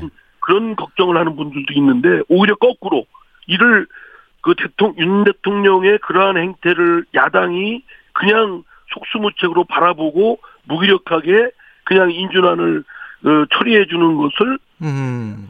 국민적 반감도 상당히 크다고 생각됩니다. 오히려 그것이 저희들 인준을 해줬을 경우 지방선거에 악영향이 있을 수도 있다라는 그런 우려도 하고 있는 게 사실입니다. 그렇군요. 어제 이제 6일 지방선거 공식 그 선거 운동이 시작이 됐고 지금 판세는 어떻게 보시는지 궁금합니다. 경- 아무래도 예. 이제 뭐 40, 그 8대 47, 0.73의 차이로 근소한 차이로 대선에 패배했지만 예. 그 대선 직후에 있는 지방선거이기 때문에 어쨌든 어, 저희 더불어민주당한테는 불리한 형국인 건 틀림없습니다. 어, 그러다 뭐 최선을 다해야 되겠죠. 별 수 있겠습니까? 그리고 그 윤석열 대통령의 지금 일반 독주식 그런 아집에 쌓인 국정 운영의 행태를 바라보면서 또 검찰의 그러와 같은 것들을 행태를 보면서 어 이거 그냥 독주를 그냥 둬서는 안 되겠구나. 국민적 견제를 좀 해야 되겠구나라는 여론도 상당히 불러일으키고 있습니다. 예. 지금 민주당은 초박빙 지역으로 경기, 인천, 충남, 강원 뭐 이렇게 꼽고 있는 것 같은데 여론조사들 보면 진짜 초박빙 오- 오차 범인의 접전이 경기, 인천인 것 같거든요. 의원님 판단은 어떠세요? 예, 저도 그렇게 어, 바라보고 있습니다. 그러나 네. 이제 그 뭐 종로 국회의원 선거 그때 정세균 후보 이 당시 경우도 그랬고 예. 송영길 어, 대표 인천시장 선거에서도 그렇고 여론조사에 나온 것이 격차가 많았음에도 불구하고 실제 결과는 뒤집어진 경우가 어, 곳곳에 있었습니다. 어. 때문에 저희들은 끝까지 어, 포기하지 않고 어, 이 판세를 반전을 시키려고 노력을 하고 있습니다. 이재명 후보의 등장이 플러스가 될까요? 마이너스가 될까요? 플러스되는 그 긍정적인 측면도 있고요. 예. 긍정적인 측면도 있다고 생각됩니다. 음. 긍정적인 측면은 뭐 대선 후보 어, 패배에 장본인이 또 얼마 안 돼서 그 선거에 나오느냐 뭐 기- 시중에 많이 거론됐던 그런 부정적 의견 뭐 저도 그렇게 했- 말씀드렸습니다만 음. 뭐 그런 것들은 부정적 의견이고 또 긍정적인 것은 대선 패배에 대한 많이 의기소침해 있고 가라앉았던 저희 더불어민주당 지지자들 을 다시 한번 결집시키는 효과 또한 있는 것도 사실입니다. 예. 긍정적인 부분과 소- 부정적인 부분이 혼재되어 있다고 저는 생각합니다. 예. 지금 국회 후반기에 국회의장 선거에 출사표를 내셨죠? 네네. 어, 국회의장 이상민이 해야 된다는 어떤 이유 같은 게 있을 것 같은데 국회가 어떻게 돼야 될 것 같습니까? 지금 뭐 우리 사회자님도 다 아시지만 정치가 그 제 역할을 못하고 예. 상실 부재 시대라고 할 정도로 오히려 정치가 제 역할하지 못함으로써 그 혐오나 오히려 불신 불만이 팽배해 있습니다. 음. 그걸 제가 국회의장이 되면 정치를 다시 한번 복원시켜서 정치가 제 역할을 할 수 있는데 국회가 그 본산으로서 그 기능을 좀 회복시켜야 되겠다 이런 생각을 갖고 있고요. 예. 국적이고 주도적으로 좀 여야 간의 그런 대치된 이런 부분을 풀어보는데 그 리더십을 발휘하고 싶습니다. 예. 이와 함께 견제와 어, 균형이라는 국회 본연의 그 기능도 되살려 놓겠습니다. 알겠습니다. 여기까지 듣겠습니다. 더불어민주당 이상민 의원이었습니다. 고맙습니다. 예, 감사합니다.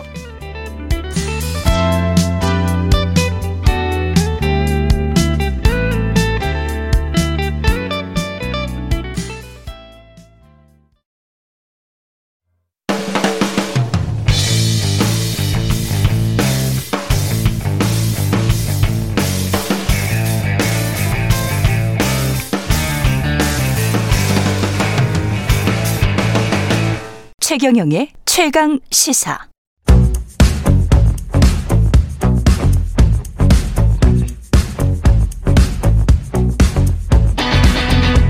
심리로 들여다보는 세상 이야기. 뉴스는 십니다. 네, 정치, 경제, 사회 등 우리 사회 다양한 이슈를 심리학적 관점에서 풀어보는 시간입니다. 최경령의 최강 시사 뉴스는 십니다. 아주대학교 심리학과 김경일 교수 나오셨습니다. 안녕하세요. 네, 안녕하세요. 예, 오늘은 아주 또 흥미로운 주제입니다. 협치. 음, 아, 협치. 협치는 가능한가? 이게 이제 주제 삼자고 해서 아, 심리적으로 불가능할 걸? 그러면서 아, 너무 좋은 주제야. 뭐 이러면서 저는 어, 제작진과 그런 카톡을 나눴던 기억이 있습니다. 네, 네, 네. 아, 이 나중에 결론은 들어보기로 하고요. 하나하나씩 풀어보죠. 예. 매일 이제 우리가 협치 정신을 보여달라. 네, 네, 네. 이게 인간 심리가 근데 가능한 건지 모르겠어요. 협동과 협치는 다 같은 말입니까? 일단 다른 말입니까? 뭐 보통은 예. 그 사전적 정의를 얘기하시잖아요. 예. 그런데 이제 어 심리학자들은 그 단어를 어떤 맥락에서 주로 사용들을 하시는가 예. 그걸로 역으로 정의가 아, 되기도 하잖아요. 예. 저희는 그런 두 번째 방법을 많이 쓰는데 네. 어, 이게 이제 협동이라는 단어는 어, 다 나와. 그러니까 출석해. 음. 빠, 뒤로 빠지지 마. 예. 네네. 이렇게 약간은 그 뒤로 물러서지 말고 다, 어, 자기의 행동을 해라. 음. 라고 했을 때 협동이라는 맥락을 주로 쓰더라고요. 예. 그런데 협치라는 말을 특히 부정적인 분위기에서 왜 협치가 안 되느냐. 음. 라는 단어를 쓸 때는 다 나와가 아니라 물러날 때 물러나고 음. 그다음에 양보할 때 양보하고. 그렇죠. 네, 그러니까 이 양보의 개념이 조금 더 강조가 되는 맥락에서 협치가. 협치라는 말을 쓰는 것 같아요. 음. 근데 참 양보하기 힘들죠. 그렇죠. 참 양보하기 힘들죠. 그 뭐 이념적으로도 그렇고 그 믿는 가치, 신념, 그 다음에 이익 뭐 여러 가지가 있을 텐데. 음, 근데 또 리더들 입장에서 봤을 때는 또 추진력이 있어야 된다 이런 말을 또 하잖아요. 음, 그렇죠. 이 추진력과 협치를 대비해서 생각을 해보면 협치는 리더한테 필요한 덕목인 거는 같은데. 네, 네, 네, 네. 이제, 이제 이게 음, 비즈니스에서는 예. 어, 양보하고 다시 주고 받고 이런 것들이 음. 의외로 꽤 잘 되는 경우가 많아요. 그게 그리고 일상화돼 있고. 네, 일상화돼 있고요. 예. 그런데 정치에서는 그게 좀 쉽지 않은 것 같죠. 왜냐하면 이제 이게 기간도 정해져 있고 음. 뭐 4년이 있다 끝난다, 5년 만에 또 다시 한다. 음. 이번 기회가 마지막이다. 뭐 이런 얘기들이 많은데 아 네, 그러네요. 인간이 가장 양보가 안 되는 그, 어, 그런 심리적 상태가 뭐냐면, 어, 기회가 더 이상 없다. 그 다음에 시간이 많지 않다. 네. 그래서 왜 그런 시간적 조작 실험을 저희가 합니다. 아. 그래서 이제 뭐 어린이들한테도 하고 어른들한테도 하는데 이렇게 이제 양보를 순서를 뭐 꼭 정해놓은 건 아니지만 좀 나도 한, 한 서너 번 양보하고 상대방도 한 서너 번 양보해야 되는 그런 시간이 예. 있을 때, 어, 30분이라고 하는 충분한 시간이 있으니까 이걸 서로 잘, 어, 서로 양보할 때 양보하고 음. 또 내가 또 취할 때 취해보면서 해라. 라고 하는 그 시간 프레임 안으로 넣어주는 실험과 똑같은 30분인데도 30분밖에 시간이 없다. 음. 그러니까 빨리 이걸 하자. 예. 라고 그 할 때랑 똑같은 30분을 가지고도 어, 두 번째의 경우에서는 양보의 양은 뭐 극히 떨어지죠. 네. 아, 그렇게 되는 네네. 거군요. 그러니까 예. 우리나라가 전반적으로 같은 시간 원래 빨리빨리가 이제 우리나라의 예. 대표적인 또 이 어, 어떨 때는 또 성장의 동력이 되기도 하는데 그렇죠. 그런데 아 우리나라가 전반적으로 시간을 보는 프레임이 같은 시간이라고 해도 너무 소위 말해서 촉박하거나 음. 아니면은 되게 그 제한적인 관점으로 좀 보시는 경우들이 많죠. 음. 네, 네. 시간을 보통 있을 때 우리는 3년밖에 시간이 없다. 뭐 이렇게 시간을 보통 얘기를 하니까요. 그렇죠. 근데 이제 그렇게 막 일방적으로 이제 추진도 같이 상호 합의해서 추진하면 좋은데 일방적으로 추진하고 뭐 불도저식으로 밀어붙이고 그러면은 한쪽에서는 분명히 소외되고 배제되는 어떤 의견들이 있을 거고 그렇게 음, 되면 그럼요. 네, 전반적으로 네, 네, 조직 전체가 뭐 안정되고 네, 또는 사회 전체가 안정되고 뭐 행복 감을 막 느끼고 네, 네, 네. 이거는 분명히 떨어질 것 같은데. 그럼요. 예. 어 그래서 어 물론 정치적인 어떤 그 행위를 하시는 분들 뭐도 그렇겠지만 예. 심지어는요 부부 관계에서도요. 음. 어 문제를 잘 해결하는 게 중요한 게 아니라 음. 문제를 해결해 나가는 과정에서 상의를 하는 거 상의 상의. 예. 예. 상의하는 게 어, 부부 생활 만족도에서 가장 중요한 겁니다. 음. 그래서 어, 심지어는 우리나라 결과는 아닌데 예. 한 번쯤 우리도 생각해 볼 만한 것이 상의하지 않고 문제를 잘 해결하는 음. 그런 배우자와 살아가는 그런 그 파트너는 음. 어, 사실은 결혼 생활을 하는 과정에서 그게 아, 그래 문제는 해결하고 있어 어떻게든. 예. 근데 나랑 상의하지 않았잖아요. 예. 그래서 원만하게는 사셨나요? 라고 했을 때 그냥 그냥 대략 원만하게 살았습니다. 음. 라고는 응답했는데 예. 그 상대방 배우자가 사망하니까 음. 행복해집니다. 진짜요? 네네네. 아. 그러니까 이게 뭐 심지어는 건강이 좋아진다는 그런 연구도 있고요. 예. 그러니까 어 문제를 해결한 배우자 예. 상의하지 않고 그냥 불도저식으로 문제를 해결한 배우자는 음. 사실 어찌 보면 억울할 수도 있죠. 그렇죠. 나는 열심히 살았고 그렇죠. 책임을 다한 것 같은데 예. 아니 왜 내가 사망했더니 내 배우자가 더 행복해지지? 아. 왜냐하면 사람에게는 주도성이라는 게 있거든요. 그렇지. 네, 주도성이라는 게 있으니까 그 주도성을. 상실, 상실했다. 네, 그렇죠. 주체적인 거잖아요. 예. 우리가 왜 독재 국가가 아닌 민주주의 국가에 살고 싶어 하냐면 음. 나도 하나의 의견이 있고 누군가가 그러네. 나에게 의견을 물어봐 주는 사회에 살고 싶고 그래야만 우리는 나라는 하나의 사람의 자아도 주체성도 가지게 되잖아요. 그렇죠. 예. 우리가 동창회 갔는데 나에게 누구 하나 욕하는 사람 없어도 누가 나에게 조금도 의견을 물어보지 않고 그냥 어디 가자. 이 차는 여기다. 라고 얘기하면 어느 순간 아, 뭐지 나는 여기서? 그렇지. 예, 그러니까 이게 존재감이 없어진다는 거. 아. 이거 사실 굉장히 인간에게는 그큰 거군요. 사실은 아, 상처가 크게 되는 일이죠. 예. 그래서 때로는 어 우리 농담을 할 때 아우 나 얘 때문에 못 살겠어 라고 동창회에서 얘기를 하면 상대방이 나의 존재감을 인정해 주는 그런 농담이 되니까 그렇죠. 그렇죠. 아 내가 언제 그랬다 그래라고 얘기를 한다는 거예요. 오히려 그렇게라도 그러니까 네, 악플이 낫다는 게 그거구나. 그렇죠. 네. 그래서 상의한다는 거에 어 이제 협치라는 것에 양보라는 개념이 좀 들어가 있잖아요. 예. 그러니까 가장 중요한 핵심은 상의하는 거예요. 상의. 음. 상의. 그러니까 문제를 해결하는 것보다 더 중요한 건 그 문제를 같이 상의하는 거죠. 예전에 IMF 때 예. 많은 가장들께서 직장을 잃으셨잖아요. 예. 근데 꽤 많은 분들이 왜 그때 가족에게 알리지 않고 예. 그 문제를 상의하지 않고 하지만 자기의 그 강한 책임감 때문에 양복 입고 등산하셨죠. 아, 맞아요. 우리가 정말 그때 아픈 너무 그런, 네, 아픈, 아픈 기억들이 이야기입니다. 있는데 예. 그분들을 추적 조사한 연구들이 꽤 있어요. 어. 그런데 어, 나중에 이제 재취업에 또 성공하시고 음. 경제적으로 또 어, 저기 거의 정상 회복을 하셨음에도 불구하고 예. 그 사실을 나의 아버지나 나의 남편이 우리와 상의하지 않았다는 거. 아. 이, 이, 예, 예. 그러니까 이 골이 예. 아, 끝까지, 예, 끝까지, 지금까지도 이어지는 그런 가족들이 꽤 있어요. 아. 그러니까 이게 예. 그 아버지로서는 또 얼마나 억울한 일이시겠습니까? 그렇죠. 네. 오히려 가족들에게 상처를 안 주려고 그랬던 네, 네, 네. 건데. 그래서 심리학자들은 이런 얘기를 하죠. 나쁜 일이거나 아니면 불행한 일이라도 어. 상의를 하- 해라. 그러니까 결정을 똑같이 등산을 한다고 하더라도. 그렇죠. 네. 어. 그러니까 등산을 한다는 결정이 잘못된 게 아니라 음. 나, 나 자존심 때문에 혹은 음. 나 상처가 좀 있기 때문에 나, 나 이렇게 등산을 좀 하고 싶다. 라고 얘기를 해줘야 된다는 거죠. 그거를 거의 하지 않았던 관계에서 어느 한쪽이 불, 불현듯 떠나버리는 네, 그런 예. 관계들이 많거든요. 네. 아, 그렇군요. 네, 그러니까 어 협치를 한다라고 하는 저는 섭치 협치한다는 좀 이렇게 좀 왜그 거룩한 단어 아니면 좀 품격이 좀 있어 보이지만 예. 좀 이렇게 좀 고상한 단어를 좀 안 쓰셨으면 좋겠어요. 그냥 아. 상의하는 거잖아요. 상의하고. 좀 양보하고. 네. 근데 상의하고 그렇게 이제 결정은 뭐 정치 같은 경우는 결정을 그 권력 구조 때문에 그렇게 어떤 사람의 의견대로 또는 뭐 조금의 다른 사람의 음. 의견이 들어갈 수도 있겠고요. 하여간 결정이 되잖아요.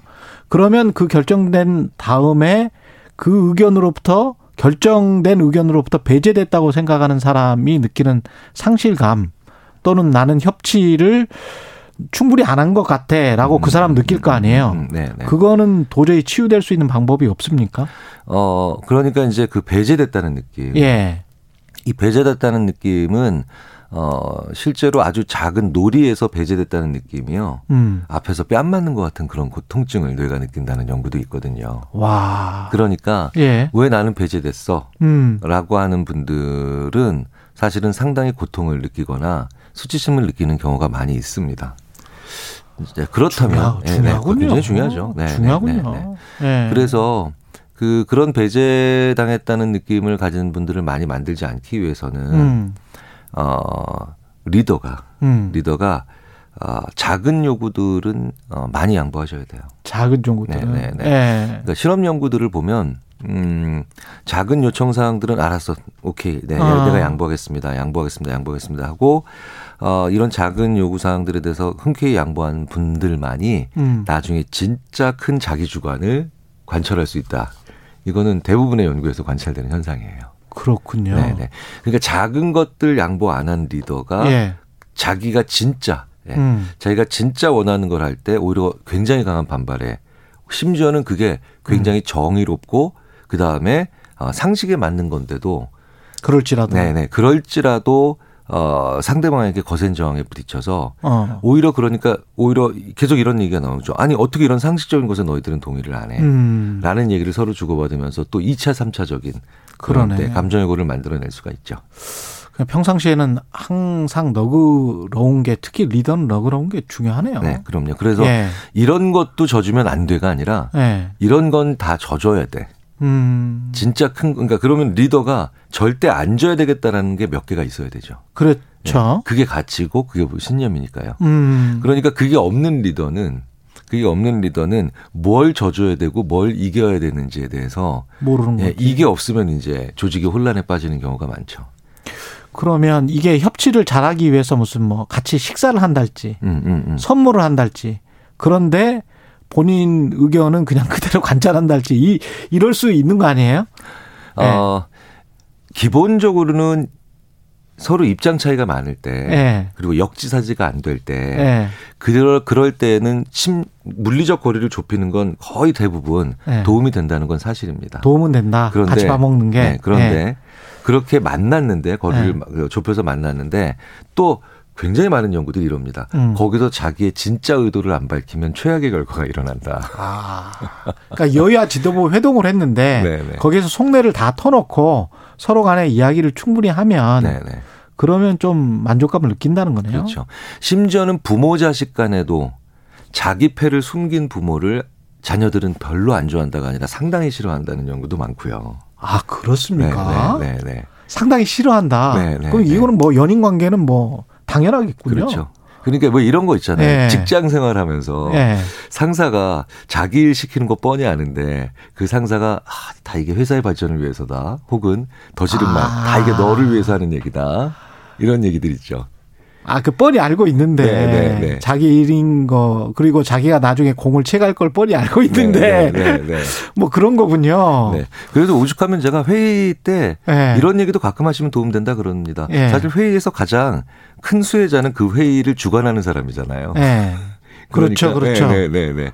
왜냐면 그분은 그 회의에서 모인 아이디어 싹 다 모아서 또 다 더 윗사람한테 보고할 수도 있으니까. 아, 그래서 가끔씩 그 회의를 주관하는 가장 위에 있는 상사가 야 오늘 회의는 진짜 나를 위한 회의라고 아. 이렇게 자기의 자기의 패를 보여주는 거.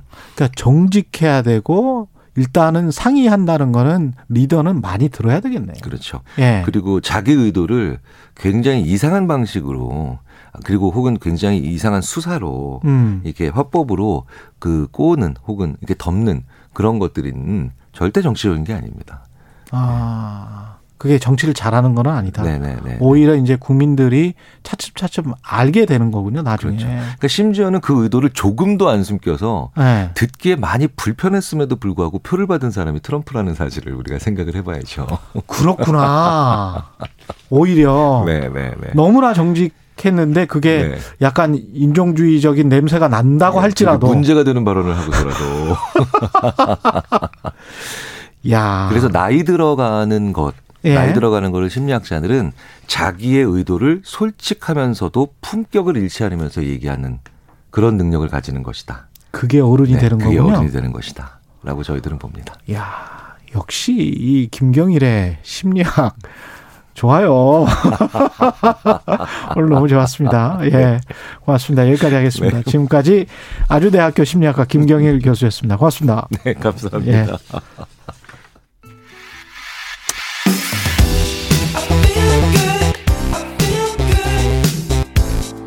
세상에 이익이 되는 방송 최경영의 최강 시사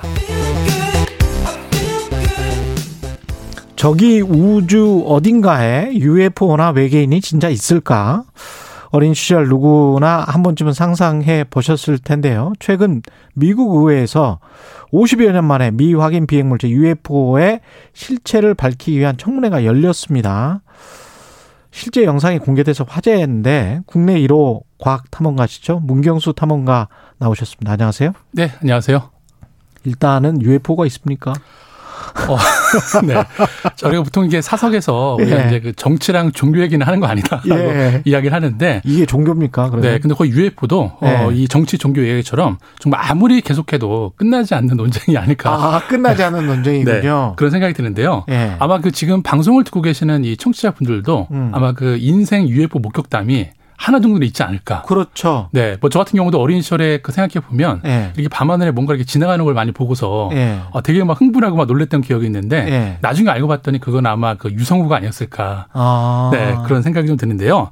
근데 우리가 보통 이제 UFO를 미확인 비행 물체라고 많이 부르잖아요. 그렇습니다. 네, 근데 이 UFO라는 단어도 사실 미국 공군에서 처음 시작을 했습니다. 예. 네, 쓰기 시작했는데 요즘에는 미확인 비행 물체라고 부르지 않고 음. 미확인 비행 현상이라고. 아. 그렇죠. 네, 뭐 조- 물체가 아니고 현상이다. 그러니까 물체라는 거는 뭔가가 있다라는 사실에 전제한 것이고 그렇죠. 물리적인 뭐 비행기라든지 뭐가 그렇지. 있다라는 거죠. 근데 이거는 현상은 네.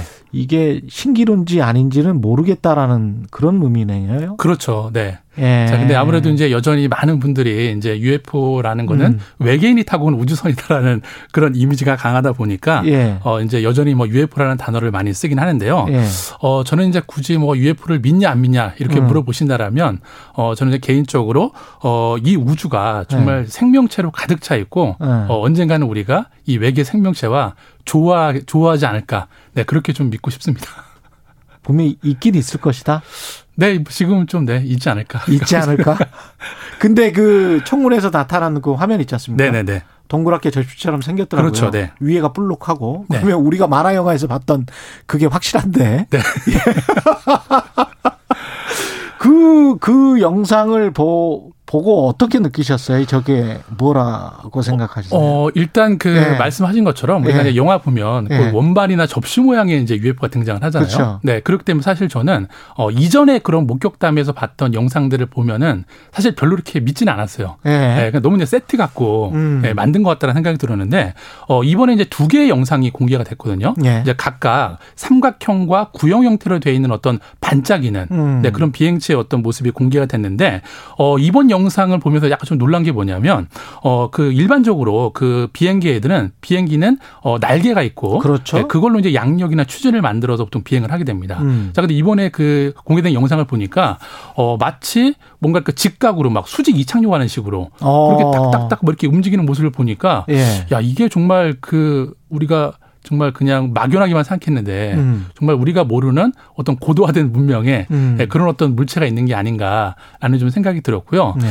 그리고 실제로 이렇게 그 기존의 어떤 비행차랑 어 이제 이동하는 방식이 다른 예. 이런 원반 형태의 어떤 비행체를 어 비행체에 대한 연구도 실제 과학계에서 하고 있다라니까 아마 그 비행체를 연구하시는 과학자분들은 어 이번 영상을 보고 아마 더 놀라지 않았을까 생각이 듭니다. 근데 비행기를 만드시는 분들이 그렇게 만든 이유가 분명히 있을 거란 말이죠. 그렇죠. 공기 저항이랄지 그렇죠, 물리적으로 이게 가장 유리하다고 생각해서 맞습니다. 만들었을 건데 네네.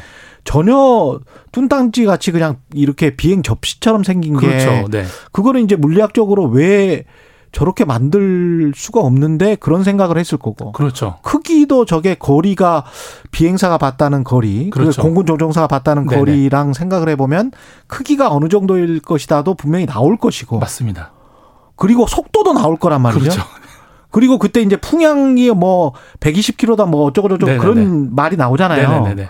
그런 거를 보면 속도가 그 굉장히 빠르다라는 이야기잖아요. 지금 그렇죠. 저게. 맞습니다. 네. 인간이 맞는 것보다는. 네, 그렇죠. 네. 그래서 이제 한 과학자들은 예. 어, 보통 이렇게 그 접시 모양의 UFO 같은 경우에는 예. 이 회전 디스크를 이용한 날개의 회전으로 어. 이렇게 뭐 수직 이착륙도 가능하고 뭐 그럴 거다라고 상상은 했는데 예. 어, 그거를 정말 영상으로 보니까 아마 많은 과학자들이 놀라지 않았을까. 그러면 그 안에 타고 있는 사람은 네. 우리가 뭐 하이퍼 루프 이런 거 그렇죠. 이야기를 할때 뭐 임산부는 사실 못 하지 않습니까? 맞습니다. 네. 180km 확확 가버리면 네네네네. 그런데 뭐 그걸 뭐 그렇게 그 뺑글뺑글 돌아가면 그렇죠. 그럼 사람이 죽는 거 아니에요? 그런 거에 타면? 그렇죠. 사람이 그래서 아마 그 네. 외계인이 탔을 수도 있고 예. 네, 안 탔을 수도 있는데 네. 우리가 보통 이렇게 이해해 보면 좋을 것 같아요. 뭔가 네. 그 로켓이나 그 저 전투기가 음. 음. 속을 돌파하게 되면은 소닉붐이라고 해서 그렇지. 이렇게 구름 같은 것들이 확 이렇게 막 이렇게 막. 예, 네. 퍼지는 현상이 벌어지는데 예. 실제 목격담을 봐도 정말 음속 이상의 속도로 달리는 것 같은데 어떠한 소닉붐도 일어나지 않았다라는 거죠. 소닉붐이 안 일어났다는 건뭘 의미하죠, 이게? 오, 그러니까 뭔가 우리 현대 과학 기술로 이해할 수 없는 아. 다른 형태의 어떤 원리가 적용되지 않았을까? 음속이. 아닌 다른 그렇죠. 분명 음속 이상의 속도로 달리고 있는 것 같은데. 예. 예, 근데 그런 소닉붐이 일어나지 않았다. 근데 이거 이런 과거에는 이제 냉전 시대 때 그런 이야기 했잖아요. 네. 왜 미국에서 이런 서방 지정에서 이런 게 발견이 되면 네. 뭐 중국이나 러시 그때 당시에 소련 소련의 무슨 신무기일 수 있어. 뭐 그렇죠. 이- 어떻게 생각하세요? 그런 것들은? 어, 실제로 그 미국 공군에서 예. 이렇게 그 UFO에 대한 어떤 그 보고가 늘어나다 보니까 음. 그 1970년대 초반에 블루북 프로젝트라고 해서 실제 이 미확인 비행 물체가 국가 안보에 위협적인 존재인지 음. 네, 이걸 한번 그 연구해 보는 프로젝트를 가동을 했는데요. 예. 자, 근데 실제로 이제 연구를 해 보니까 그 결과적으로는 어 대부분이 이제 초자연 현상이고 어. 네, 그리고 어 어떤 그 뭐랄까요? 어 어떤 비행기를 오인하는 네, 음. 그런 모습이어서 뭐 국가 안보에는 큰 위협이 없다 라고 이야기를 했죠. 예. 네, 했는데 다시 50년 만에 이렇게 어 다시 이제 청문회를 통해서 어. 이 UFO의 존재를 대중에게 이야기했다라는 거는 예. 충분히 그럴 만한 여지도 있고요. 예. 그리고 실제로 이제 과거에 그 UFO가 목격됐던 그 현장들을 보면은 음. 어, 그 당시에 미국이 그 사막에다가 뭐 핵무기 시설이나 ICBM 뭐 미사일을 만드는 음. 그런 기지를 만들었는데 예. 그 주변에서 또 UFO가 많이 목격이 돼서 예, 그렇게 뭐 냉전 시대다 보니까 아. 뭐 소련이나 그렇죠. 중국의 어떤 어, 비밀 무기가 아닐까, 예. 스파이가 아닐까 이런 생각을 많이 했던 거죠. 근데 시점도 좀 묘한 게 그러니까 뭔가 네. 50여 년 전에 한번 청문회를 이 청문회를 했는데 그렇죠, 맞습니다. 또 지금 한 거면 네. 어떤 신호가 왔나? 또는 더 이상 뭐 뭐가 있는 건가? 지금 미국 국방부나 NSA나 뭐 네네. 뭘 우리한테 말해주지 않는 뭐가 있나? 네. 이런 생각이 들기도 하고요. 어, 그렇죠. 사실 이제 그 당시랑 지금이랑 이제 시간의 어떤 그 세월을 비교해 보면은 예. 아무래도 이제 그 목격할 수 있는 어떤 도구나 방법에 대한 것들이 많이 발전했겠죠. 예. 네, 예전에는 그냥 뭐 눈으로 한번 봤다. 그리고 내가 본 것 같기도 하고 안 본 것 같기도 하다. 예. 이런 주관적 의견이 강했다라고 하면은 어. 뭐 요즘에는 우리가 그냥 그렇게 목격을 할 때 눈으로만 보는 게 아니고요. 뭐 성능이 좋은 광 망원경부터 해서 그렇죠. 뭐 적외선 망원경, 자외선 망원경 이런 도구들이 많이 발달하다 보니까 음. 아무래도 그냥 이거는 뭐 그냥 뭐 아무것도 아니다라고 치부하기에는 음. 너무 그런 좀 이렇게 그럴싸한 예, 그런 근거들이. 많이 나오다 보니까 어. 예, 쉽게 이제 무시할 수는 없었겠죠. 이번 청문회에서 그런 이야기가 나왔어요. 그러니까 네. 앞으로 군 조종사들이나 이런 사람들이 이 UFO, UAP를 목격했다고 보고를 하면 네. 과거에는 이- 아마 이제 미친 사람 비슷하게 그렇죠. 조- 네. 조직에서 네네. 취급을 해서 네. 이렇게 승진도 안 되고 네. 조직에서 이렇게 떨어져 나가고 그랬었나 봐요. 네, 그런 얘기를 많이 하더라고요. 예. 근데 그렇게 안 하겠다. 네. 어떤 의견으로 받아들이겠다. 이런 이야기가 청문회에서 나온 거예요. 어, 그렇죠. 네, 예. 그것도 아마 큰, 큰 어떤 뭐 영향으로 작용을 했겠죠. 아, 그런 걸 보면 점점점 네. 이게 앞으로 우주 기술이나 뭐 이렇게 발달을 하면 뭔가 신비를 풀 수 있는 어 뭐가 나올까요? 우리 어떻게 보세요? 네, 일단 지금 저희가 이제 UFO라고 목격했던 이 물체들이 예. 대부분 이제 지구의 대기권에서 관측이 된 거잖아요. 예. 근데 분명 이게 외계인이 타고 왔다라고 치면은 그렇지. 지구에서 보는 것보다 예. 뭔가 우주에 있는 어. 예, 다른 어떤 그 지역에서 보는 게 예. 아무래도 더 확실해질 테니까 예. 아무래도 이제 앞으로 뭐 특히 달 탐사 같은 경우 예. 뭐 아르테미스 계획을 통해서 뭐 달의 기지도 만들고 예. 심지어 달의 뒷면에까지 뭔가 지금 많은 연구들이 이루어지고 있기 때문에 달의 뒷면. 네, 사실 또 달의 뒷면에 대한 또 음모론들이 많이 있잖아요. 예. 네, 뒷면에 뭐 외계인이 살고 있다. 예. 네, 그런 것들이 좀 밝혀지는데 아무래도 좀 영향이 미치지 않을까 생각이 듭니다. 우리가 그, 그 영화에서 뭐 북극이나 남극이나 아니면 지하에서 네. 뭔가 이렇게 쑥 우리가 몰랐던 게 쑥 올라오고 네. 우주가 아니고 그렇죠. 우리 지구 안에 그렇죠. 개들이 같이 살고 있는 거뭐 네. 이, 이거는 그 공상 과학입니까? 어, 어떻습니까? 그렇죠. 사실 이 UFO에 대한 어떤 기록들을 보면은 예. 뭐 최근 뭐 한 세기 전에 뭐 이야기가 아니고요. 그렇죠. 뭐 고대 문서에서부터 예. 뭔가 희한한 그런 실제로 접시 모양의 예, 그런 것들을 봤다라는 기록들이 남아 있는 거 보니까 음. 아마 지금 말씀하신 내용도 어, 뭐 충분히 그런 맥락으로 볼 수 있지 않을까 생각이 드네요. 네. 야 상상의 나래를 한번 펼쳐봤는데 네. 어디까지가 과학일지는 모르겠습니다. 네. 사실 이제 그 이 논쟁에 있어서 가장 좀 좋은 그 코멘트가 뭐냐면 예. 어, 칼세이건이 그런 얘기를 했습니다. 칼세이건이 네. 예. 비정상적인 주장에는 비정상적인 근거가 필요하다. 아, 비정상적인 근거가 필요하죠. 네. 예. 문경수 탐험가 모시고 아주 재밌는 UFO 이야기 해봤습니다. 고맙습니다. 네, 감사합니다. 예, 5월 20일 금요일 최경영의 최강 시사였습니다. 다음 주에 다시 돌아오겠습니다. 고맙습니다.